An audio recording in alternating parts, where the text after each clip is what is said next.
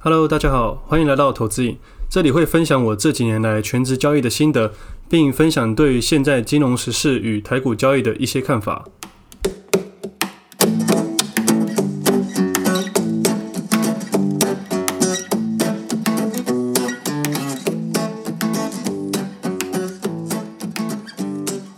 今天时间十一月三十号星期一，这是我第四十八集节目，我是魏德。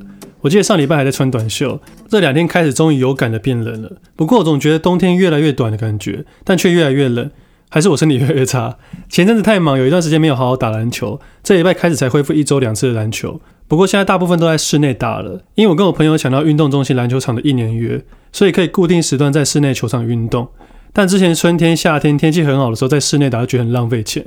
不过现在天气很冷或者下雨天，就会觉得在里面打球很幸福，觉得这个钱花得很值得。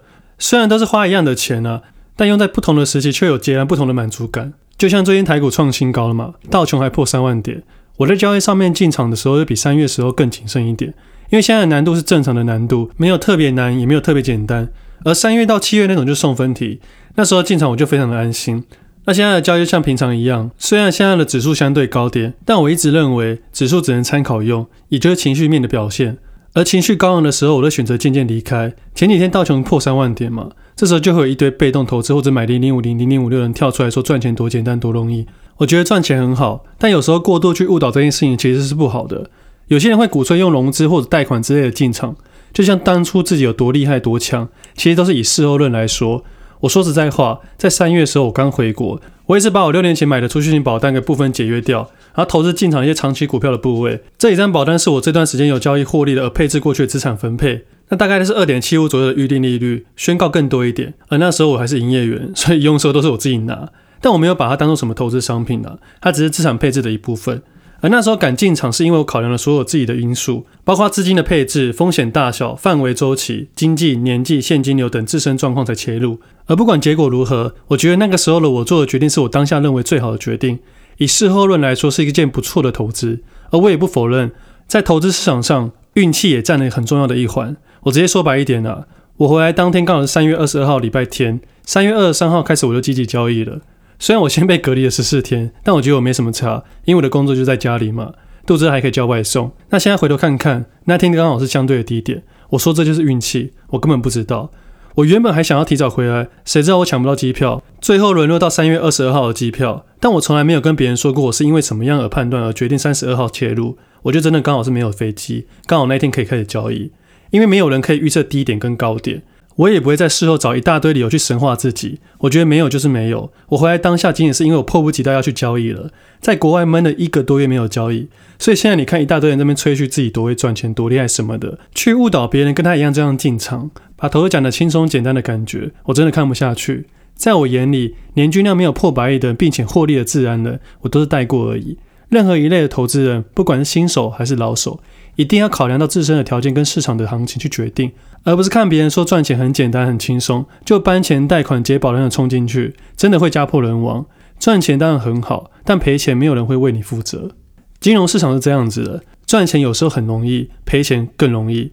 金融市场对于数字的跳动，绝对会超过你原本生活的想象空间。不管现在的资产为多少，十万、百万、千万，甚至上亿，你都可能因为金融交易的关系，完全改变你的想象力。你会对于金钱数字完全改观。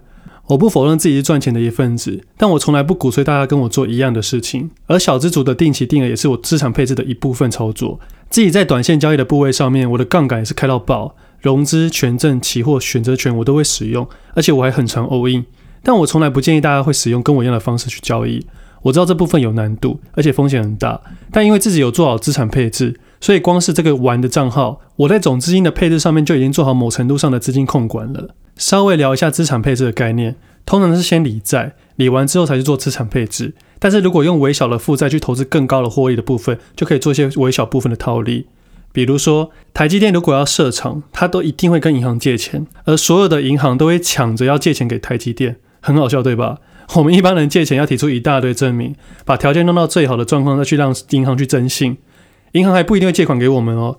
虽然银行是很想放款啦，但是会考量到还款的能力，但是还是有一些黑心银行会偷偷放水。我之后再慢慢跟各位分享。回到台积电的借钱，各家银行拜托台积电跟他借钱。而这个金额都是百亿起跳的联合贷款。意思是说，一家银行可能借不出台积电想要借的钱，或者是一些规避跟风险的分散，而台积电的信誉跟能力的信用条件基本上是没什么问题，甚至不需要什么太多的抵押品也可以借到很大的钱。而这个利率条件啊，通常也是很不错。假设谈出来的利率为五 percent，而台积电评估获利能力可以大于这个百分比，甚至更多。假设十 percent 好了，代表他们很愿意借钱去做这件事情，甚至是有投资一些有的没的。但前提条件下。台积电的立场并不会随随便便做出借款这项动作，前面必须评估很多东西，包括风险考量、周期问题、金融环境，有时候还会考虑到商誉跟社会责任，并且才会做出这个贷款这件事情，并不是像一些新手投资人以为贷款这件事情讲这么轻松简单。所有任何投资或者动作在背后一定会有逻辑跟概念。我从以前的个性就是这样子，在一个交易成立的行为前，如果没有在双方都有得利的条件下，这件交易就是有鬼。在商言商，没有一个人会平白无故当个傻瓜。即使自己是傻瓜，我也会假装不是。所以我不是很喜欢那种鼓吹人家贷款或开杠杆交易的投资分享者。如果真的要教，你就把它完整的讲出来，也不要看看教科书就出来分享，真的会害死很多人。因为实际交易上跟理论书上有很大的差异。你有看过教科书聊到流动性风险跟滑价的风险吗？而实际交易上面还有各项操作商品可以用假单或者钓鱼的动作，这些东西是书里写不出来的。我想表达的是。写不出来东西不代表它不存在，所以大家还要审慎思考这件事情。而我前几天在 PressPlay 发了一篇长文，那天刚好是道琼指数三万点的那一天，买股票的投资人都很开心，自己的部位获利也到了预期以外的状况。但我总是有一点点担心，新手投资人会冲进来成为最后一块肉，所以我一早五点多起床，没去跑步就先发文，写完后休息一下，也差不多开盘了。那天就没有运动了。我并不是要说这边是高点还是低点，我想叫大家冷静一点。我想在那天发文表示，如果你想搬钱冲进来的时候是冷静的还是兴奋的，那内容蛮多的，所以我把它放到 Prespay 的免费公开上面，我把链接放到下面的资讯栏，有兴趣的可以去看看。这市场妖魔鬼怪很多，我以前都笑笑而已，反正我不知道是我干嘛斩妖除魔，做好自己就好了。但有时候你就是看不顺眼。总结，任何一项投资都必须有个周全的考量，不是别人好你就会好，冷静思考后再好好的开始。投资之路是一个不断修正的过程，适时的调整自己的投资方式，才是金融交易上面不变的事实。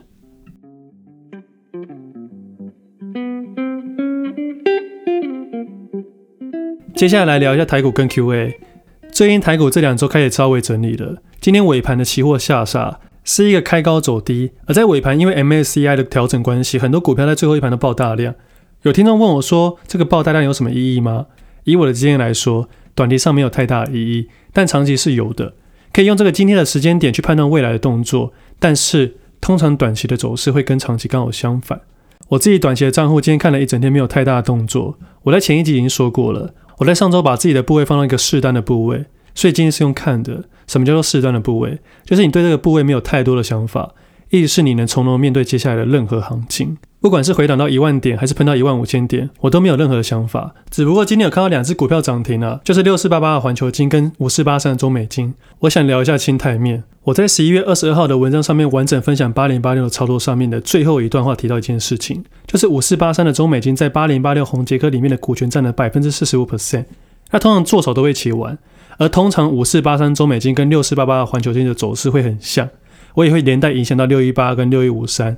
对我来说，他们在我心里是同一系列的。就像十一月中的时候，我发现了八零八六红杰克，进而去观察二四五五的全新跟三一零五稳懋的感觉。那今天五四八三中美金跟六四八八环球金都涨停了，而涨停就涨停。我要说的是，以今天来说，我一张都没有。我要说的是，市场很多状况就是这样子，你明明发现它，也看好它，但是你还是会错过它。所以不用太纠结于这件事情，因为我当下就是在玩八零八六那个系列，我没有多余的资金去做其他的系列。以短线来说，我喜欢部位集中一点，因为我越看好就越集中，所以就放掉其他的。以资金控管跟风险的概念来说，我也不会在今天因为他们涨停而带着情绪冲进去买，因为我清楚的知道，我如果今天去买进，我就是追高，而你只要在交易市场够久，你会习惯这件事情，就像我习惯停损一样。那以上就是我对台股的一些小小的心得，也不要因为我做的动作去调整自己的部位，这仅仅是我自己的投资分享而已。设立自己的投资游戏，你才会知道自己在干什么，也才不会受到别人的影响。那接下来回答一下听众的问题。第一个问题是，为了大你好，本人二十四岁新鲜人菜鸡，还在读研未毕业，但平时有打工跟以前存下来的钱大概十万元左右。每个月还有两万人投入股市。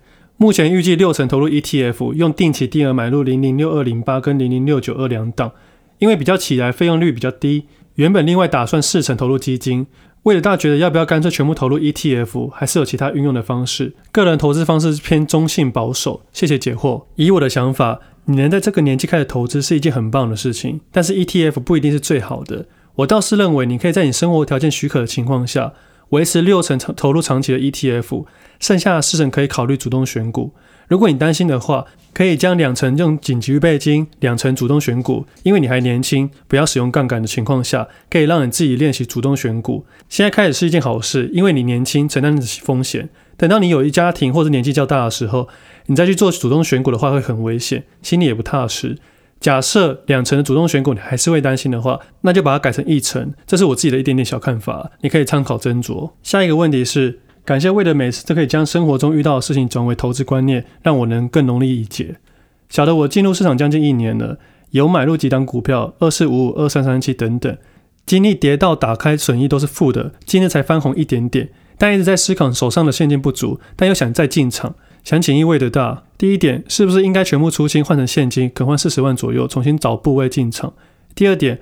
或者是继续等待，慢慢等手上的现金多再进场，但目前却一直无法给找到自己的适合的交易逻辑。以上两个问题点再麻烦开示。以我的感觉，你应该还没有分清楚长期投资还是短期的概念吧？而假设你是个短期概念的话，你现在会提出代表你已经没有信心了。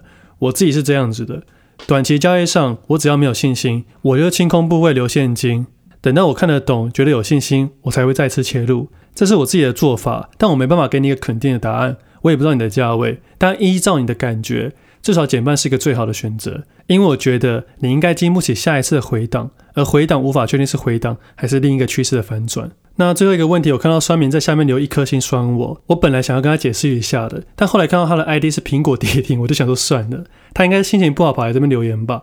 苹果的股价应该让你心情不太好，让你来发泄一下没有关系。那你的留言，我想跟你说，你应该还不了解我，我也不会因为你一个酸民而放弃我原本的初衷。我清楚知道自己在干嘛，就像我投资交易一样。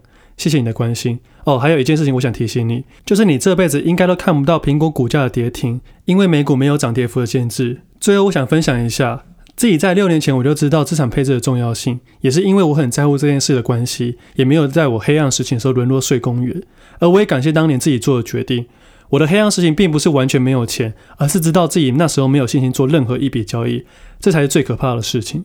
我觉得金融市场或是资本主义这个市场一点都不缺资金。有些企业家即使现在破产没有资金，但只要有能力或技能，并且相信自己，很容易就可以回到自己该有的水准。我觉得成功这件事情很难用复制的，但对于第二次翻身的人较容易，因为你曾经成功过，所以你经历过一些无法用文字与语言表达的情绪。而人生的起落就像音符一样，有高音有低音，才会是一首美丽的曲子。今天我们先到这里，我们下次见，拜拜。